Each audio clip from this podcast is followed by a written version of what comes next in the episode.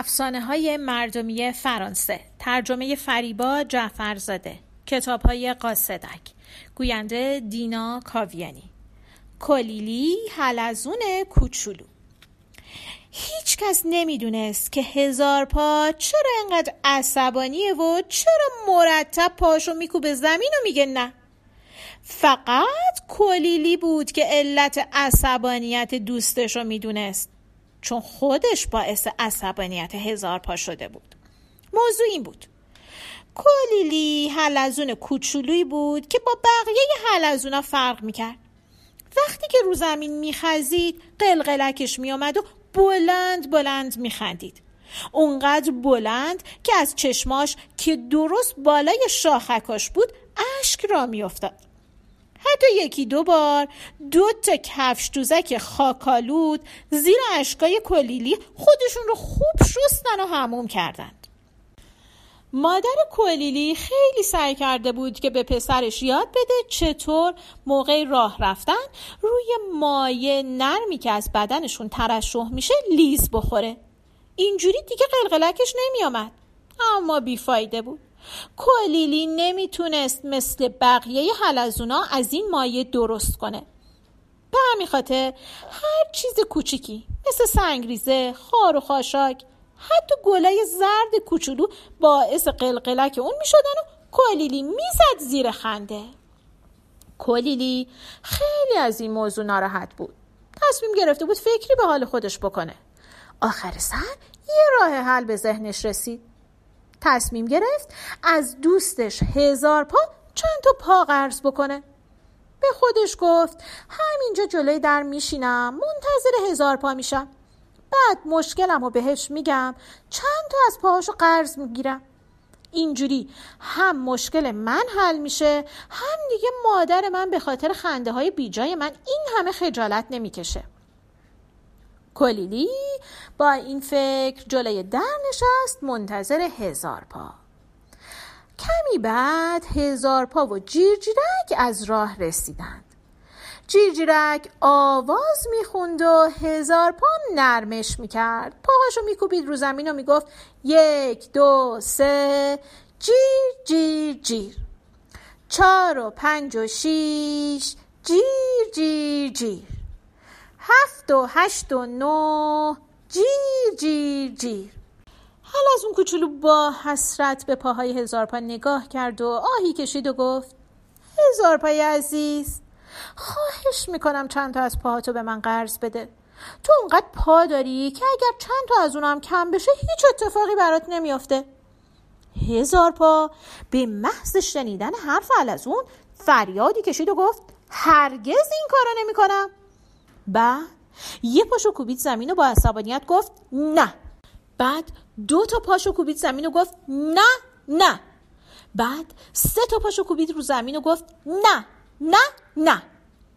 همون موقع که هزار پا با عصبانیت پاشو به زمین میکوبید و مرتب می‌گفت نه نه نه کلیلی هم غمگین و افسرده سرش انداخت پایین و رفت تو خونشون همون جوری که قلقلکش میومد بدون اینکه بخواد خندید و سرش انداخت پایین کلیلی غمگین و ناراحت یه گوشه نشست و با خودش گفت چرا من مثل بقیه حلزونا نیستم؟ چرا وقتی می‌خوام بخزم خندم می‌گیره؟ تا کی باید سرزنش های مادرم رو تحمل کنم؟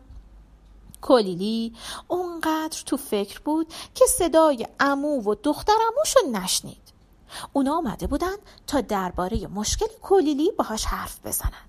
عموی کلیلی حلزون درشتی بود که یک صدف زیبای بیژ رنگ داشت.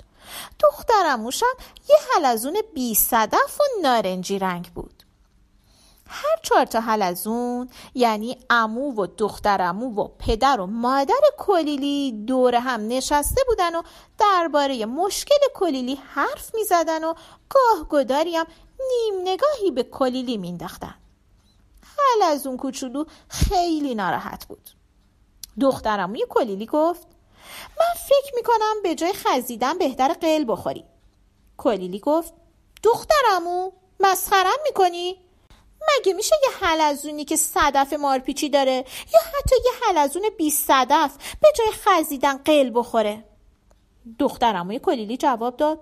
خب اگه می‌خوای برای همیشه بخندی می‌تونی بری سیرک به عنوان یک دلقک کار کنی. کلیلی از پیشنهاد دخترموش ترسید. اون قبلا یه بار به سیرک رفته بود و می‌دونست که چطور یه شیر رو مجبور کردن که از درون حلقه آتیش بپره. وحشت زده گفت نه نه من هیچ وقت نمیرم سیرک. پدرش گفت خب حالا چی کار کنیم؟ مادرش هم گفت آره چی کار می‌تونیم بکنیم؟ اموی کلیلی تو فکر بود. همونجوری که داشت فکر می‌کرد شاخکاش هم تکون می‌خورد. همه می‌دونستن که عموی کلیلی حلزون داناییه چون همیشه راه حلهای خوبی پیشنهاد می‌داد. آخر سر گفت گوش کن کلیلی. تا وقتی که کوچولویی و نمی‌تونی مثل همه حلزونا مایه ای رو که لازم داری تولید کنی من تو رو می‌ذارم رو صدفم و می‌برم این ور ور. کلیلی با شنیدن پیشنهاد اموش فریادی از خوشحالی کشید و گفت هورا هورا! آفرین امو جون. فکرشو بکنین. من مثل یه شاهزاده کوچیک رو صدف بزرگ و با شکوه شما میشینم و تمام چمنزار رو میگردم. خیلی عالیه. به این ترتیب. همه حیوانای چمنزار چه اونایی که میپریدن چه اونایی که میدویدن چه اونایی که راه می‌رفتن چه اونایی که پرواز می‌کردند دیدن که حل از اون کوچولو سرزنده و شاداب رو صدف بزرگ اموش نشسته و این طرف و اون طرف میره. مدتی گذشت و کلیلی بزرگتر شد. حالا دیگه می‌تونست بدون هیچ مشکلی بخزه و مایع نرمی رو که احتیاج داشت تولید می‌کرد. کلیلی همراه پدر و مادرش به مسافرت های طولانی می‌رفت و در سکوت و آسودگی روی زمین میخزید. اون دیگه حسرت داشتن پاهای هزار پا رو نمی‌خورد. هیچ علاقه هم نداشت که بره پاهای هزار پا رو قرض کنه. برای اون خزیدن آروم و آهسته در کنار پدر و مادرش بهترین و لذت بخشترین کار دنیا بود. اینم ماجرای کلیلی حلزونی که اولش نمی‌تونست راحت روی زمین بخزه.